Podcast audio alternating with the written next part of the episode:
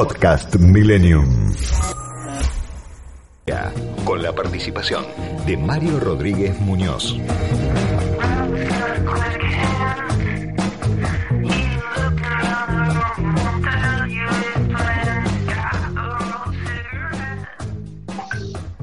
Muy buenos días a toda la audiencia de Radio Millennium. Arrancamos con otra emisión de Datos sobre Datos con José Luis Brea y Daniel Santoro, quien les habla. Eh, hoy en un sábado, un sábado mediodía de sábado realmente soleado, pero un poquito frío en Buenos Aires, con muchos más movimientos en las calles por esta flexibilización de las restricciones por el COVID y con una agenda periodística muy, pero muy cargada. Muy buenos días, ¿cómo estás, José Luis? ¿Qué tal? Buen día, Dani. ¿Todo bien? Todo bien, todo bien. Este, empezaron las vacaciones de invierno, también por eso hay más movimiento en la calle. Así, ah, exactamente. Bueno, vos como padre de dos hijos con edad escolar, lo tenés muy, muy en claro, es cierto. El lunes en la ciudad de Buenos Aires eh, empiezan las vacaciones de, invierno, así que bueno, se, se junta todo eh, en, esta, en esta semana que realmente, sobre todo en el día de ayer, en el caso nuestro en Clarín, cerramos tarde por la audiencia pública eh, en que la eh, vicepresidenta Cristina Kirchner pidió la nulidad del juicio por el pacto con, con Irán y que este, realmente sigue teniendo repercusión hoy en todos los medios y se sigue discutiendo si ese pedido de nulidad que, que ella hizo en esa eh, inédita audiencia es válido o no es válido. Vamos a ver qué hace el Tribunal Oral Federal 8 dentro de unas semanas, cuando termine de escuchar a los otros eh, imputados de haber supuestamente encubierto a cinco iraníes, a los cuales la justicia los considera los eh, responsables intelectuales del atentado contra la AMIA de 1994. ¿Qué te pareció a vos eh, este discurso político? Porque en definitiva no fue una defensa probatoria, sino un tema político de parte de la vicepresidenta José Luis. No, bueno, me pareció que es una, una Cristina en su medio, ¿no? a gusto con poder bajar su mensaje. Además, se da esta particularidad que al ser este alegato virtual y concitar el interés que concita, se termina casi convirtiendo en una cadena nacional, eh, cosa que justamente no había sucedido desde que ella había dejado de ser presidenta. Em, y bueno, obviamente volviendo sobre todos los temas, como vos decís, eh, saliéndose también del tema en sí mismo del memorándum y de su defensa, para meterse con la economía, para meterse eh, con el, para realizar cosas de su gobierno y transmitir un mensaje en, por algunos tramos al borde, como parecería, ¿no? Al borde del llanto. Eh, y con un mensaje así como muy emotivo, ¿no? Apelando a la emotividad, que yo creo, Dani, que eh, para los convencidos y los seguidores de Cristina realmente debe reforzarles en ese, en ese convencimiento de que ella es una víctima, ¿no? Después, siempre las, líneas argumentales de siempre, ¿no? La victimización, que ella es atacada por los medios, sobre todo, ¿no? Mucha, mucho foco puesto ahí. Eh, que los políticos se supone que por lo que hay que interpretar se refiere a los políticos de la oposición a su gobierno y a su partido se dejan llevar por los medios eh, que ella quiere cambiar el país que es todo lo que quiere hacer y que entonces la atacan por eso. Bueno una cosa muy cargada de emotividad como te decía eh, casi al borde del llanto una voz rasgada eh, difónica y bueno, con algunas cuestiones que después yo te diría que eh, es muy difícil hacerlo, no sé si es muy difícil, es como medio este, fatigoso hacerle un chequeado de todas las cosas que dice Cristina, porque eh, el 90% de las cosas que dice son este, casi eslóganes políticos, eh, utiliza cifras que, bueno, que son cuestionables la verdad que entrar en el, en el detalle del retruque una por una de las cosas que dice eh, no sé si tiene tanto sentido, ¿no? Creo que algunas cosas caen de Maduro que no son ciertas, no son bastante evidentes de eso. Es bastante pero, pero, pero, para, para, no perdamos el foco. Acá estábamos de, hablando de una audiencia pública donde ella tendría que decir, a ver, las alertas rojas sobre esa, esa. el foco es claro, ¿no? Este, no están flexibilizadas. La leyenda que se le agregó después de la firma del memorándum en el año 2013 no existe. Es mentira que De Liga negoció con Rabani un proyecto que después fue el que se terminó firmando. Digamos, fíjate vos, nosotros mismos ahora estamos hablando de política, no estamos hablando. Sí, sí, sí, es verdad. Eh, bueno, y, estamos en plena campaña, ¿no? Por eso yo creo que esta audiencia eh, no, no, se puede decir que le venga bien, porque lo ideal es que para ella es que no tuviera la audiencia, que no existiera todo esto, pero de hecho está pidiendo la nulidad. Pero digo, en este momento, para todo lo que ella quiere transmitir, eh, le sirve mucho, porque además todos los medios lo transmiten, obviamente es un tema que es de interés, obviamente es la vicepresidenta. Eh, así que bueno, es como vos decís, o sea, es, vos tenés el tema, sos un seguidor del tema mucho más profundo y lo conocés mucho mejor que yo, y yo por ahí me voy por las ramas por lo más político, pero realmente el foco debería estar en lo que vos decís, que conteste exactamente cuál es este, el rol que su gobierno tuvo eh, en este acuerdo con Irán, con, con, este atentado tan tremendo de por medio, que mañana justamente se cumplen 27 años, ¿no, Dani?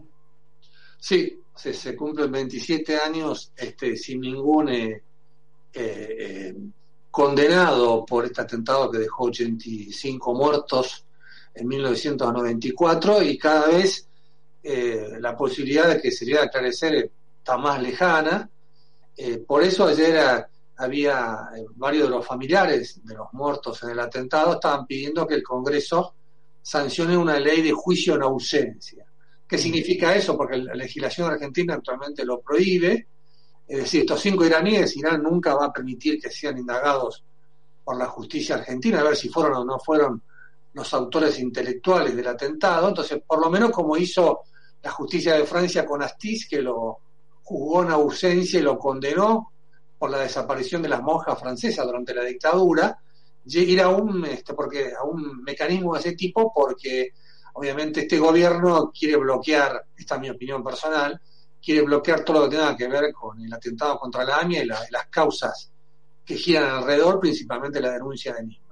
Pero bueno, eh, también nos vas a contar vos en el programa de hoy, vamos a, eh, quiero que nos contés eh, qué pasa con el dólar. Hoy, está en la, está en la etapa de Clarín que el dólar blue sigue golpeando, llegamos a casi 180 y se duplica la brecha con el oficial, Pepe. Bueno, para entender esto hay que remontarse a una semana atrás, exactamente al sábado pasado, cuando todo el país estaba pendiente de la final de la Copa América el gobierno a través de la Comisión Nacional de Valores y del Banco Central sacó varias medidas para endurecer el cepo al dólar, en particular al dólar llamado contado con liquidación, que eh, sin entrar en tecnicismos, digamos, para la gente que no está al tanto, es un dólar que se utiliza básicamente para extraer eh, dinero del país, para sacar dólares del país, y apuntan estas medidas más que nada a las empresas, más que a los particulares, pero tal como preveían los analistas, cuando vos cerrás una canilla, la demanda se va para otra. Ya lo hablamos acá varias veces, el tema del dólar blue, que mm. tiene una carga más simbólica que real, porque no te olvides, Dani, que es un mercado chico, que es mm. un mercado donde se dolarizan sobre todo personas, eh, no podés hacer una dolarización muy importante en el mercado negro, salvo que estés en una actividad ilegal, pero realmente no es una alternativa real para las empresas que le cierren el contado con liqui irse al blue. Entonces, ¿qué significa esto? Bueno, responde a expectativas, responde a eh, también que otro dato de la semana que se conoció, la inflación, que si bien está bajando muy lentamente respecto del pico que tuvo en marzo, sigue por encima del 3%, eh, y esto hace que la gente eh, se refugie en el dólar porque, bueno, las, las inversiones eh, en pesos no rinden, están por debajo de la inflación. Entonces, bueno, e, eso es un poco ese combo que lleva a que el blue esté en el nivel más alto del, del año, 179 pesos, como decías, y bueno, a, la expectativa, ¿no? Recordemos que en octubre del año pasado se acercó a los 200 pesos y a pesar de ser un mercado marginal, el gobierno decidió actuar porque esto estaba golpeando las expectativas y lo que dicen los analistas es que tarde o temprano, eh, más rápido o más lento, esto de alguna manera se termina trasladando a precios, aunque no debería, porque las empresas que importan, importan al dólar oficial. Pero bueno, eh, lo, que, lo, técnico y lo que tiene que ver con las expectativas, vos sabés, Dani, que muchas veces no van de la mano. Así es. Oye, esta semana también eh, otro tema fue esta dolorosa cifra de 100.000 muertos por el COVID, así que vamos a tener un invitado de lujo, Adolfo Rubinstein, el ex ministro de Salud, para que nos diga qué se hizo bien, qué se hizo mal y qué pasaría con una tercera ola del coronavirus. Si querés, Pepe, entonces vamos ahora a una tanda y eh, arrancamos con todo con esta nueva emisión de Datos sobre Datos. Vamos.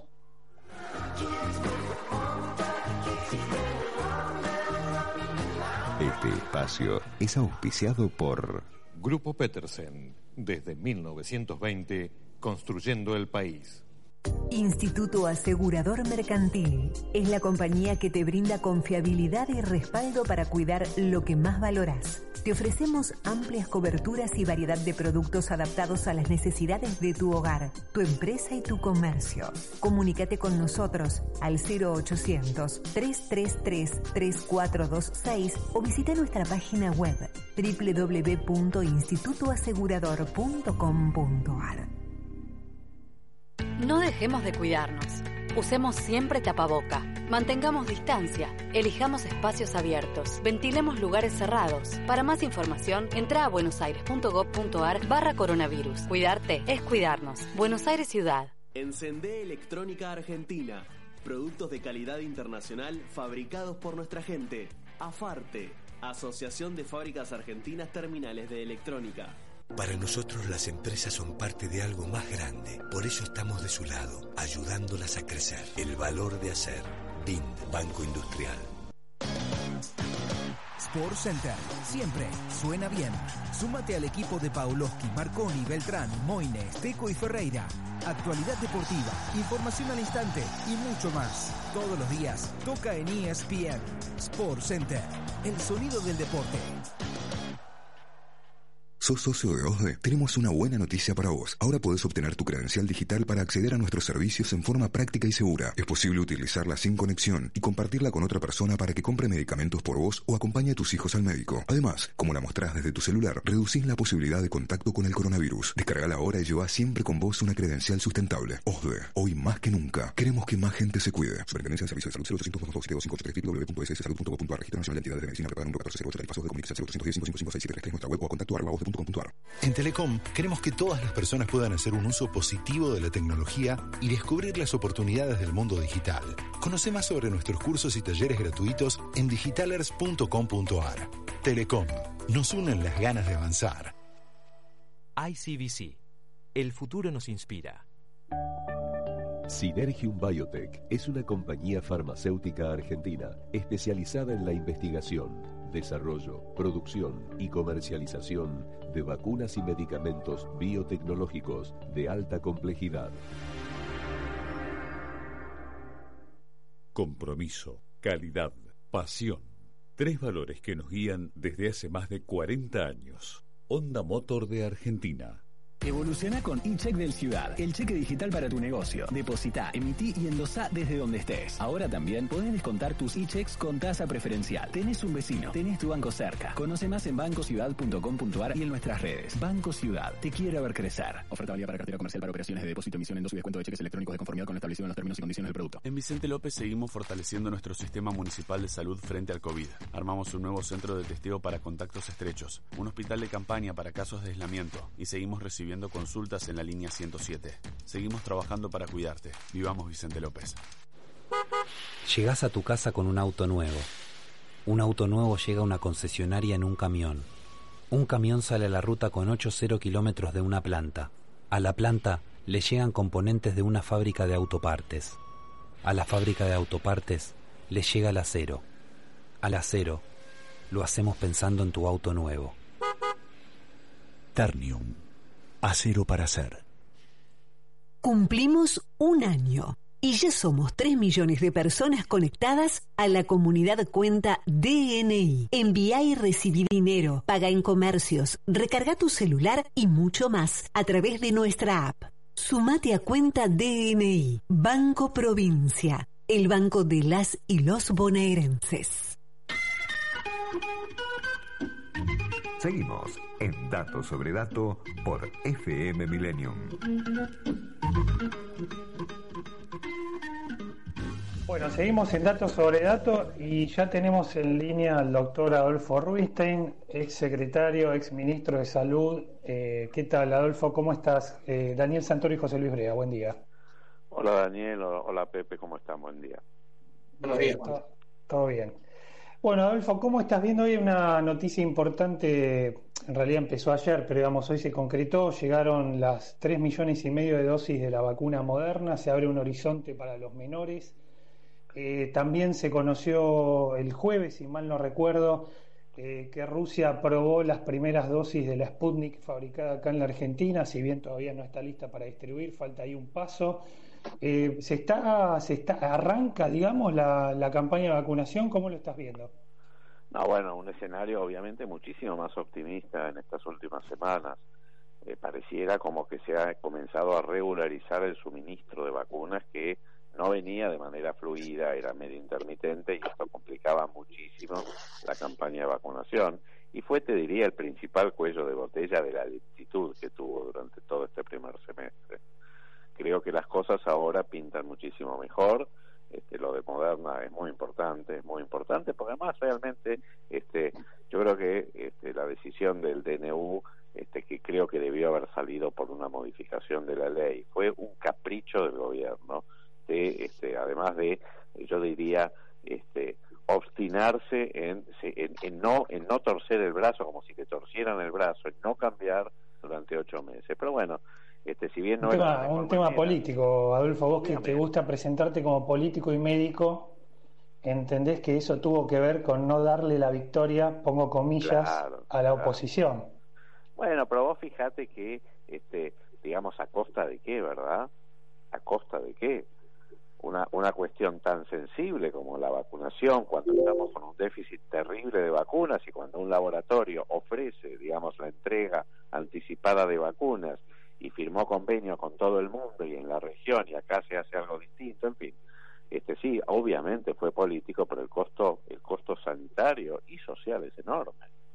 Entonces, bueno, pero digamos, yendo, o sea, volviendo al, al punto, la cosa parecía verse digamos, este, por lo menos resuelto, espero, este cuello de botella del suministro de vacunas, pero ahora pasamos al segundo cuello de botella, que es la aceleración de la vacunación. Es lenta, que no es solamente mm, mm. tenerla, es cuestión de hacerla rápido. Tenemos, por ejemplo, uno de los... ¿Vos, ¿Vos, ves algo, ves algo raro atrás en esa demora o te parece que es simplemente ineficiencia? Creo que es sobre eficiencia y espero espero que no haya nada más probablemente la ejemplo la parte de la campaña en algunos distritos como el de Buenos Aires es una mala señal y hace pensar a veces que puede mm. cuestiones de ineficiencia pero esa misma partidización eh, digamos es ineficiente porque independientemente de cualquier consideración política partidizar la campaña saltando las estructuras sanitarias es un absurdo es un absurdo. Y de alguna manera esto tiene que ver con que tengamos un indicador de ineficiencia que se le toque que de dos millones y medio de vacunas que se han distribuido pero que no se han aplicado. Y cada día cuenta. Entonces, en definitiva, yo creo que ahora el, el desafío es acelerar la campaña de vacunación porque necesitamos que la mayor cantidad de población argentina esté vacunada justamente para tratar de contrarrestar lo que va a ser, digamos, el, el pico que probablemente venga por la variante Delta, que cuanto más vacunada esté la gente, menor va a ser. Bueno, tenemos un 11% ¿no? de la población total argentina vacunada con las dos dosis. Evidentemente, eh, ese es el talón de Aquiles de, nuestro sistema. España, por ejemplo, para poner solo un ejemplo, está en la mitad de la población. Ayer Cristina, en su alegato en el, por el tema Irán, que, que, fue, que era el verdadero foco, digamos, pero habló, eh, volvió con esta teoría de que muchos argentinos no se vacunaron por el miedo que le metió la oposición a la vacuna. ¿Qué, qué opinas vos de estas, de estas consideraciones? Es un disparate. Eh, empezando porque justamente la Argentina tiene una, digamos, tiene una tradición muy fuerte de vacunación, donde las tasas de vacunación han sido muy altas en general. Y los movimientos antivacunas, si bien no te digo que no existan y que hayan aumentado en el último tiempo más desde la pandemia del COVID, todavía no siguen siendo tan importantes como por ejemplo pasa en muchos países europeos, en Rusia o en Estados Unidos. O sea, no tiene nada que ver. Por lo tanto, digamos, y, y la oposición, honestamente, más allá de marcar la cancha con algunos desaguisados que se mandó, digamos, el oficialismo, el gobierno, y ni siquiera estoy mencionándote el vacunatorio VIP, que fue un escándalo de corrupción moral y ética, este, la verdad es que la oposición fue bastante prudente. Digamos, lo que hizo, por supuesto, fue marcar la cancha, es decir, cuando las cosas se estaban haciendo mal. Este, así que de ninguna manera, de ninguna manera promovió ni los antivacunas ni nada. Esos son grupos marginales que existieron siempre y que ahora tuvieron, digamos, su minuto de, de visibilidad, pero de ninguna manera la oposición en ningún momento apoyó a estos grupos, son minúsculos. Adolfo, Daniel Santoro, muy buenos días. Hola Daniel. Eh, esta semana llegamos a la dolorosa y trágica cifra de 100.000 muertos. Eh, el gobierno retrasó, como decías vos en la introducción de la entrevista, las compras de la vacuna Pfizer, esos 12 millones de dosis que tendrían que haber llegado en marzo. Eh, si hubiesen estado a tiempo y si hubiese vacunado a tiempo con la Pfizer, ¿se podrían haber salvado parte de estas personas? ¿Se puede hacer una estimación válida de con esas vacunas Pfizer en marzo si hubiese cambiado esta, esta estadística este, tan dura que nos tocó vivir esta semana, Adolfo? Sí, vos tuviste casi 40.000 muertes más, digamos, desde entonces a la fecha, más o menos. Desde, no, o sea, no tengo el número en este momento en la cabeza, pero sí, aproximadamente 40.000 muertes más desde principios del primer trimestre hasta ahora, porque se aceleró mucho esto. Y definitivamente, digamos, si hubiéramos tenido las vacunas con la efectividad poblacional que tienen estas vacunas, que es altísima, si analogando la experiencia de Israel o del Reino Unido, etcétera, seguramente se hubieran evitado una importante proporción de esas muertes. No te puedo decir cuántas porque, digamos, es un escenario incomprobable. Pero sí, claro que se hubieran evitado. Entonces, por eso digo, cuando vos decimos la obstinación, y, y me decía Pepe o vos, no recuerdo, eh, la política fue decisión política, sí, una decisión política de altísimo costo sanitario, social, este, terrible y emocional, ¿verdad? Adolfo, te saco un ratito y te meto en la política. Eh, ¿Vas a participar en las PASO dentro como candidato eh, a diputado este, contra la reta y contra Vidal? ¿Es así? Mira, va, este, ya hay una decisión de este, Adelante Ciudad. Adelante Ciudad es una corriente, un espacio dentro del radicalismo de la ciudad este, que, digamos, muy alineado a lo que fue y lo que es Adelante Buenos Aires en la provincia, que ganó las elecciones internas, este, y lo que son muchos movimientos que se están en este momento configurando en todos los distritos del país de lo que es adelante, que pretendemos representar un espacio, digamos, social que hoy no está representado o entendemos que no está representado por las dos listas que se presentan en la Ciudad de Buenos Aires, que tiene que ver con un espacio de, por un lado, recuperar muchos de los valores y principios, digamos, que enamoraron a la sociedad al principio de la democracia, te estoy hablando del alfonsinismo, pero que a la vez en los últimos años y sobre todo en estos últimos pocos años, este, también tuvieron que ver con los movimientos sociales, desde los, la ampliación de derechos de las mujeres, la ampliación de los derechos de este, muchos otros géneros, de eh, todo lo que tuvo que ver con el movimiento sociales y los actores este, de la sociedad civil que tuvieron que ver con la apertura de las escuelas, como por ejemplo, padres organizados, este, y muchos otros movimientos que de alguna manera representan un espacio progresista, socialdemócrata. Qué bueno lo ves ahí. O sea, ¿vas a competir, vas a meterte en la quinta del kirchnerismo de alguna manera?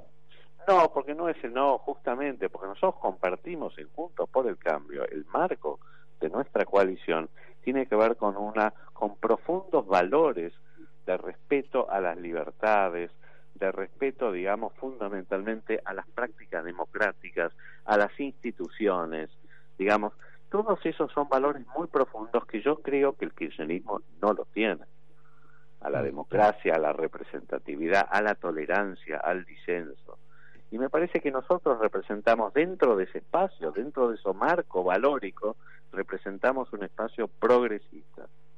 Y yo creo que es el progresismo, esa social, no, no el progresismo bobo para mí, que tiene que ver con estas cosas fanáticas, sectarias, dogmáticas, un progresismo inteligente, moderno, que busque el cambio, que tenga visión de futuro, pero que también represente, digamos, ideales como la equidad, como la igualdad, como la libertad, como el desarrollo, como la innovación tecnológica.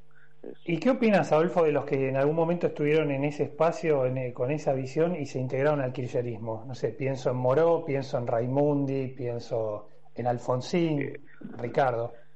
Sí, sí. Eh, son, son cuestiones de ellos, habría que preguntarles, este, creo que se equivocaron profundamente, este, pero igual no, no estamos hablando para ellos, estamos hablando para un electorado que en la ciudad de Buenos Aires tradicionalmente y mayoritariamente es así. Es un electorado progresista, pero esas banderas, lamentablemente, el radicalismo aunque nosotros no le estamos hablando solo del electorado radical, porque en realidad sería muy miope hablarle solo al electorado radical, estamos hablándole al electorado progresista de la ciudad de Buenos Aires. Adolfo, bueno, ya para el cierre te hago la última pregunta y retomo el tema vacunas, que es lo que nos preocupa a todos, eh, nos unifica a todos en la preocupación. Seguro. ¿Cuándo pensás vos, ya en tu análisis como médico, que podríamos decir que en la Argentina podríamos estar no te digo dejando el, el problema atrás, pero más tranquilos, por decirlo de alguna manera. Mira, yo creo que si, así, si la cosa se acelera este, realmente, lo más probable es que, de, porque ya están bajando los casos, que podamos mitigar el tercer pico, que probablemente venga por la introducción de la circulación de la variante Delta, que creo que es algo irrefrenable. Pero claramente, en la medida que más población esté vacunada, este, menor va a ser ese pico. Y yo creo que para el último trimestre de este año ya las cosas van a estar muchísimo más tranquilas, muchísimo más tranquilas, aunque esto no va a haber terminado. Tenemos que seguir cuidándonos, tenemos que seguir probablemente, vamos a tener que seguir usando barbijo en ambientes cerrados, manteniendo distanciamiento social, cambiando ciertos hábitos, lamentablemente, de contacto físico, que el argentino, digamos que es, como decía un amigo, un amigo mío, exactamente un amigo mío que era inglés, decía una touchy society, porque estaba muy impresionado, viste, con esto de que todo el mundo se abrazaba, los hombres se besaban, etcétera, había poca distancia física. Bueno, todo eso va a cambiar. Y compartir el mate va a cambiar, va a cambiar. Pero bueno, este lamentablemente, digamos, este, yo creo que el costo que esto va a tener, obviamente, desde el punto de vista, ni hablemos de lo económico, lo social, y, lo sanitario, hablemos del costo emocional que ha tenido y que sigue teniendo, es enorme. Así que nos vamos, si bien vamos a tratar de superarlo, porque viste cómo pasó después de la Segunda Guerra, cuando vino el baby boom, los baby boomers, este que bueno, la gente se soltó y lo mismo pasó después de la Primera Guerra. Los hippies, el rock, le demos todo eso a la Segunda Guerra. Exacto, probablemente algo de eso ocurra también, pero también tenemos que estar muy alertas porque todo lo que está pasando en el mundo, desde la globalización, la hiperconectividad, el cambio climático, las migraciones, digamos, de, este, urbanas que están teniendo lugar, claramente son caldo de cultivo para futuras pandemias o desastres, que yo espero que no las vivamos en los próximos años, pero tenemos que estar preparados, porque hubo muchísimas señales que esto iba a venir, digamos, en los últimos 10 años, y el mundo no les prestó atención. Sí, señor. Hasta se hizo una película y todo con las señales que había. ¿Te acordás? Contagion. sí, Contagio. Contagio que si la ves, es una película hace 10 años, te pone la piel de gallina porque hay un montón de cosas que se dicen ahí que supuestamente es lo que pasó ahora con el coronavirus. Totalmente, con inclusive con la yo se la daba a algunos alumnos míos, con la misma jerga epidemiológica, ¿no? Hablaban de la R0, de, la inmunidad de rebaño, exactamente. Sí, sí, los murciélagos, la, carrera por la vacuna entre los países, todo, todo muy parecido. todo. Adolfo, un gusto como siempre charlar con vos. Hablamos con Adolfo Rubinstein, ex ministro de Salud. Eh, un abrazo y que sigas bien. Muchísimas gracias. Hasta luego. Bueno, Dani, nos vamos con un poquito de música, cortito y a la tanda. Vamos, adelante.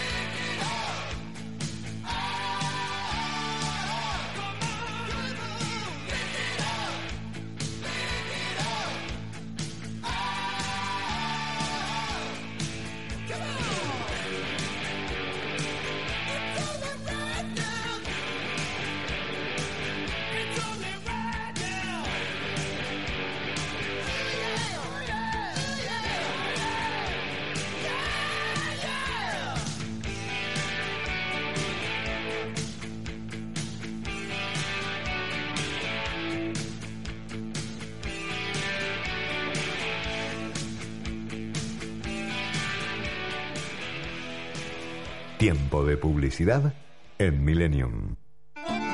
Imperial Pastas and Food. 50 años combinando tradición, innovación y evolución comprometida con la tecnología aplicada a la elaboración de alimentos saludables. Nuestro secreto es que no tenemos secretos. Encontranos en www.imperialpastas.com.ar o llamanos al 4794-8695 o 4794-7249 en un mundo donde todos tenemos objetivos, metas, desafíos, la acción no puede esperar. Navegar un salto, internarse en la selva, explorar la historia, ir hacia la aventura En la vida todos tenemos deseos por cumplir. En la vida todos tenemos misiones. ¿Cómo puedo ser mejor? ¿Qué quiero alcanzar? Hay un camino para llevarte de lo que eres ahora a lo que quieres ser. Florencia Gallo, coach cognitiva. El coaching es una metodología que consiste en liberar el potencial de las personas para explotar al máximo sus propias capacidades. Coaching empresarial y personal. Florencia Gallo, 15 3390 4444. Consultas online, info arroba.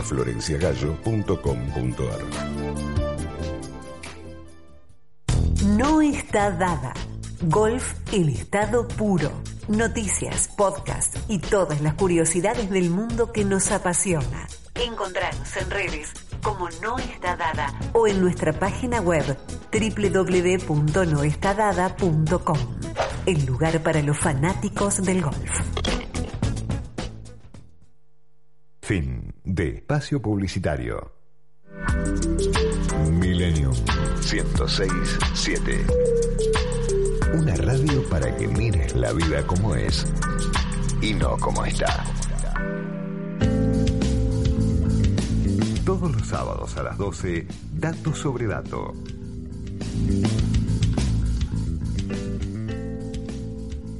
Bueno, eh, como habíamos anunciado al inicio del programa, otro de los ejes es la audiencia inédita y pública ayer de la vicepresidenta Cristina Kirchner en el juicio por el pacto eh, con eh, Irán.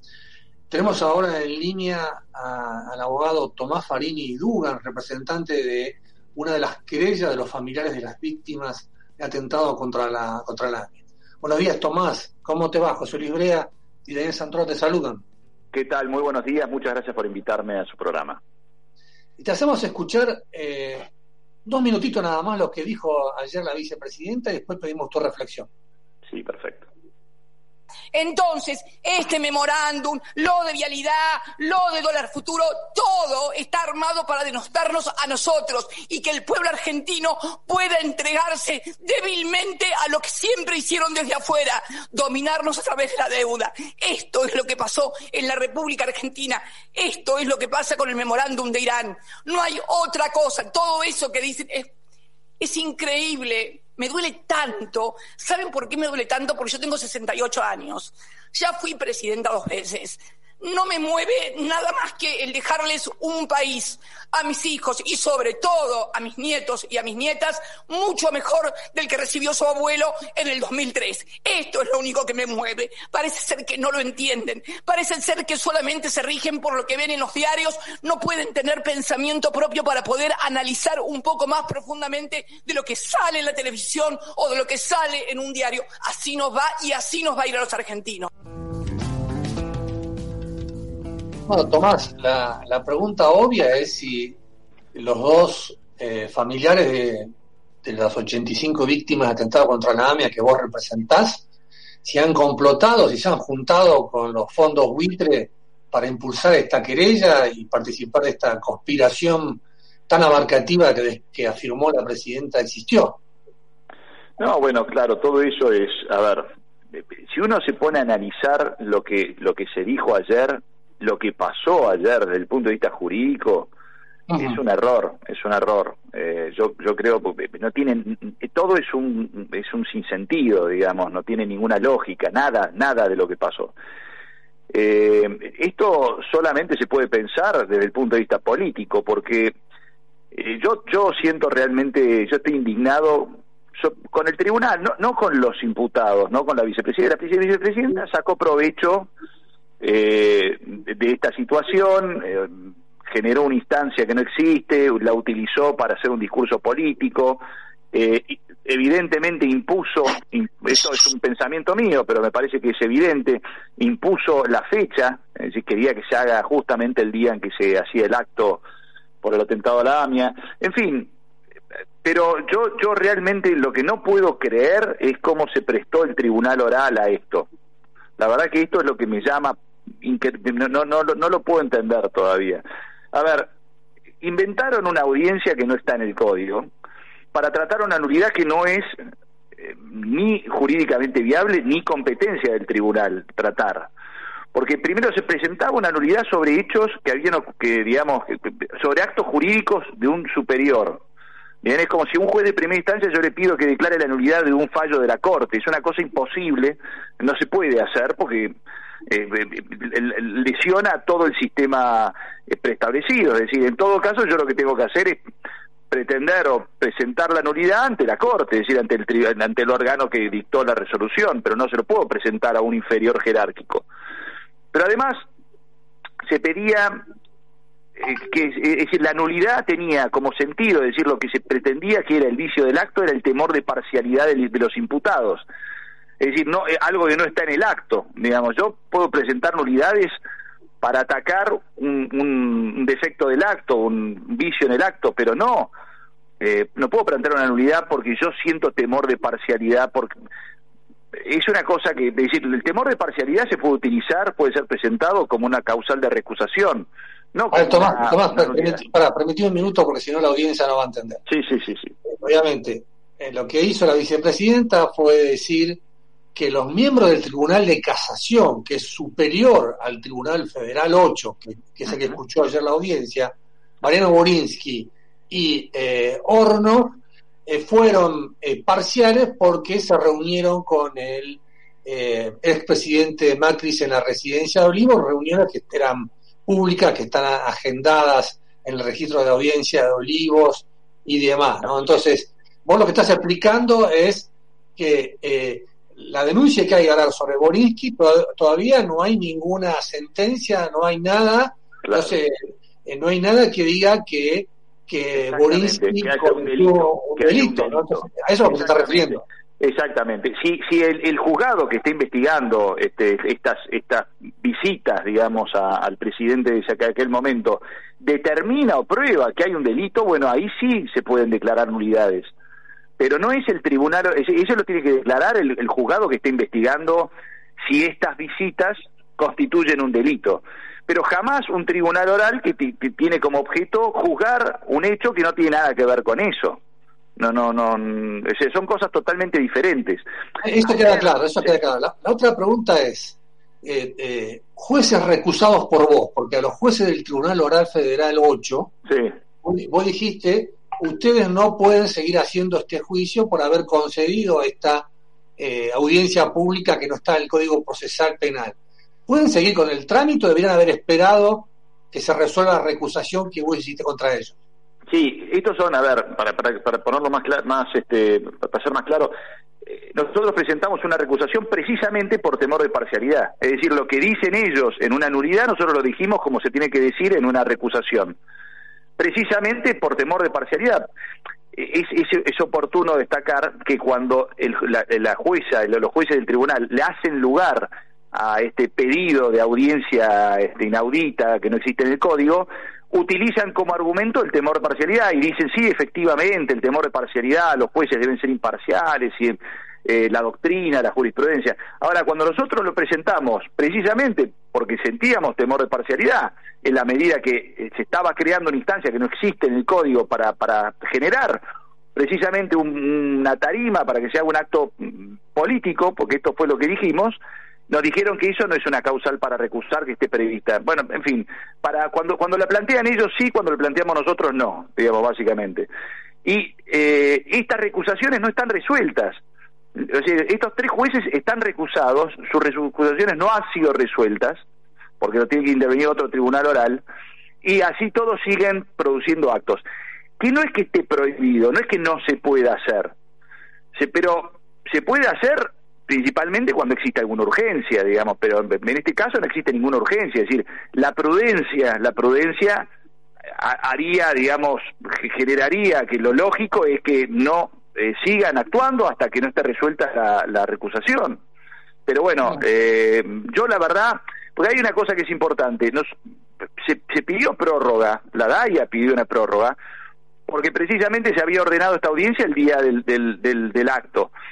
Y el tribunal eh, no la, no la modificó, es decir, yo lo que pensé en ese momento es que se trataba de un error, que el tribunal no lo había advertido, pero no la modificó a la fecha, la cambió una hora, pudiendo hacerlo, porque además el acto va a seguir el 4 del mes que viene, es decir, no es que existía una imposibilidad de hacer esta audiencia otro día, no quisieron cambiar el día. Esto la verdad que es un... Es, yo no, no, no, miren, pero todo lo que uno quiera pensar desde el punto de vista jurídico, eh, digamos, realmente uno se da cuenta que no tiene ningún sentido. Es decir, esto hay que pensarlo desde el punto de vista político. sí. Eh, el, ella tenía, la vicepresidenta tenía que hablar 45 minutos, pero la presidenta del tribunal, López Iníguez, se la dejó hablar más de una hora. Y además, a diferencia de lo que pasó con el, la Cámara de Casación cuando le dio una audiencia por el juicio de dólar futuro, esta vez Cristina no maltrató a los jueces del Tribunal Oral Federal 8. Eh, ¿Vos crees que estos jueces están jugando a favor, que tienen algún tipo de cercanía, algún tipo de interés con la vicepresidenta? Mira, lo dijo el, abogado de la vicepresidenta, eh, eh, Gregorio Dalbor, lo dijo justamente tres horas antes de que los jueces resuelvan no modificar la fecha, es decir, cambiarla solo por una hora y no modificar el día, porque había pedidos concretos para que se modificara el día, tres horas antes de que este, esto se, se resolviera, Dalbor anticipaba en C5N a la una y media de la tarde que la, audiencia se hacía efectivamente, que no se iba a modificar y que el fiscal Colombo no iba a acusar y que por lo tanto no iba a haber juicio oral y que este era un acto político. Es decir, todo esto lo dijo el abogado, uno de los abogados de la actual vicepresidenta. Así que si él, o sea, porque además no es que dijo que él pensaba, lo que él eh, creía, no, no, lo afirmó, lo dijo en términos este, no hipotéticos, sino concretos. Si él sabe que esto va a ser así, bueno, no hay nada más que decir, yo creo que está más claro, este, no, no hay forma de, digamos, de discutir nada. La pregunta es cómo, no sabía, adelantaron a él y no, se, no, te adelantaron a vos que sos el creyente, eso quiere decir. Sí, y además que, es decir, no solamente se lo adelantaron, sino que además, es decir, esta era una decisión que ya estaba tomada y que estaba tomada eh, eh, y, lo, transmitía esta, esta decisión tomada, la, transmite el abogado de la actual vicepresidenta. Eh, lo hace público tres horas antes de que el tribunal lo resuelva. No sé, en fin, yo. y además está anticipando lo que va a hacer el fiscal. No está diciendo que él piensa, él dice que el fiscal no va a acusar y que por lo tanto no va a haber juicio. Bueno, entonces, este, yo creo que ya está todo dicho. No, no hay, no hay nada más que discutir. Mm. Tomás, eh, José Luis Brea, ¿cómo estás? ¿Qué tal? Eh, bien, mañana se cumplen 27 años del atentado a la AMIA. Eh, todas estas manipulaciones que vos estás comentando, denunciando, ¿qué, sabor te dejan de cara a la reivindicación histórica ¿no? de, que se esclarezca el, atentado? ¿Qué, ¿Qué grado de esperanza o desesperanza te dejan este tipo de cosas? Ah, yo pienso que este es un es un es un este es el problema de toda la trama AMIA, es decir, de la causa del, de la, embajada, de la, del atentado de la AMIA, del homicidio de Nisman, de la causa del memorándum. En todas estas causas, todas están atravesadas por dos puntos en común. Una es que ninguna se ha podido resolver y la segunda es que en todas la política metió la cola. Y cuando la política mete la cola, las cosas no se resuelven.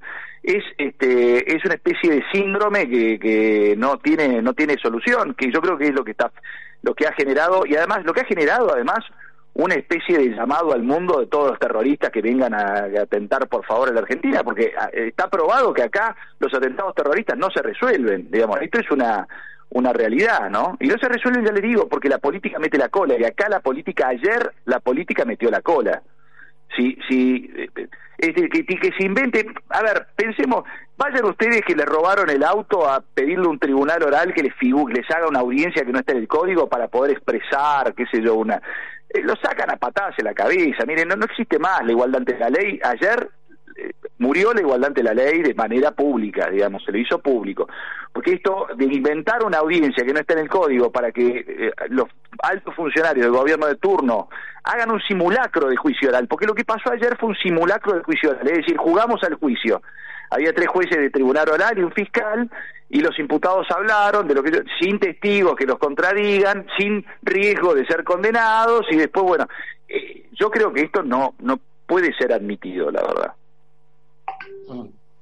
Eh, la última pregunta, Tomás. El Procurador General del Tesoro, Carlos Zanini, otro de los imputados por el encubrimiento de Irán en esta causa, dijo que tus clientes le tienen miedo a la verdad. ¿Qué le tienen miedo a la verdad del pacto con Irán o del atentado contra la AMIA, Tomás? Yo pienso que un imputado que no tiene nada que ver este, está desesperado por llegar al juicio oral.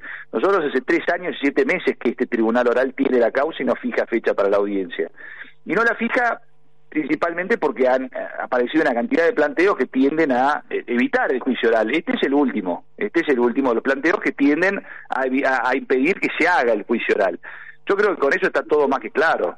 Pero además, nosotros presentamos un escrito donde mis representados explican que ellos no tienen ningún temor a la, a la, a la verdad, que al contrario, lo que quieren es que se haga el juicio oral. Digamos que la verdad tiene que ser expuesta, digamos, el lugar, la oportunidad en la que la oralidad, este, porque la publicidad, la contradicción, la inmediación, tiene lugares en el juicio, no en una audiencia inventada que no está en el código. bueno, Tomás, Farini Dugan representante de las querellas en el juicio por el pacto con Irán. Muchas gracias por la entrevista y seguimos en contacto. ¿eh? Muchas gracias a ustedes. Un abrazo grande. Muy, buenos días. Bueno, José Luis, eh, realmente lo que nos contaba recién eh, Farini Dugas te pone la piel de gallina, ¿no? Muy duro, ¿no? Esto lo que, lo que está diciendo es grave. El abogado de Cristina dice que el fiscal, sea el próximo paso, es que el fiscal Marcelo Colombo este, pida los sobreseguimientos de Cristina y todo lo demás, como hicieron con el plan este, Cunita, ¿no? esto, es cierto, digamos, tiene una, gravedad inusitada. ¿Cómo se enteran antes de las decisiones del tribunal y del fiscal eh, los abogados de la defensa? Este, se, lo, notaba realmente eh, indignado y, angustiado a, Tomás Farini Duro. No sé cómo lo, cómo lo escuchaste vos.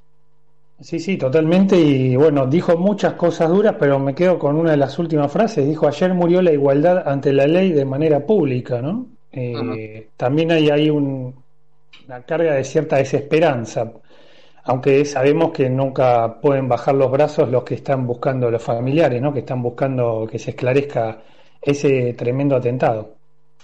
Bueno, este, vamos entonces, si crees, a una un tema musical y llegamos entonces al cierre de esta nueva emisión de Datos sobre Datos. Vamos.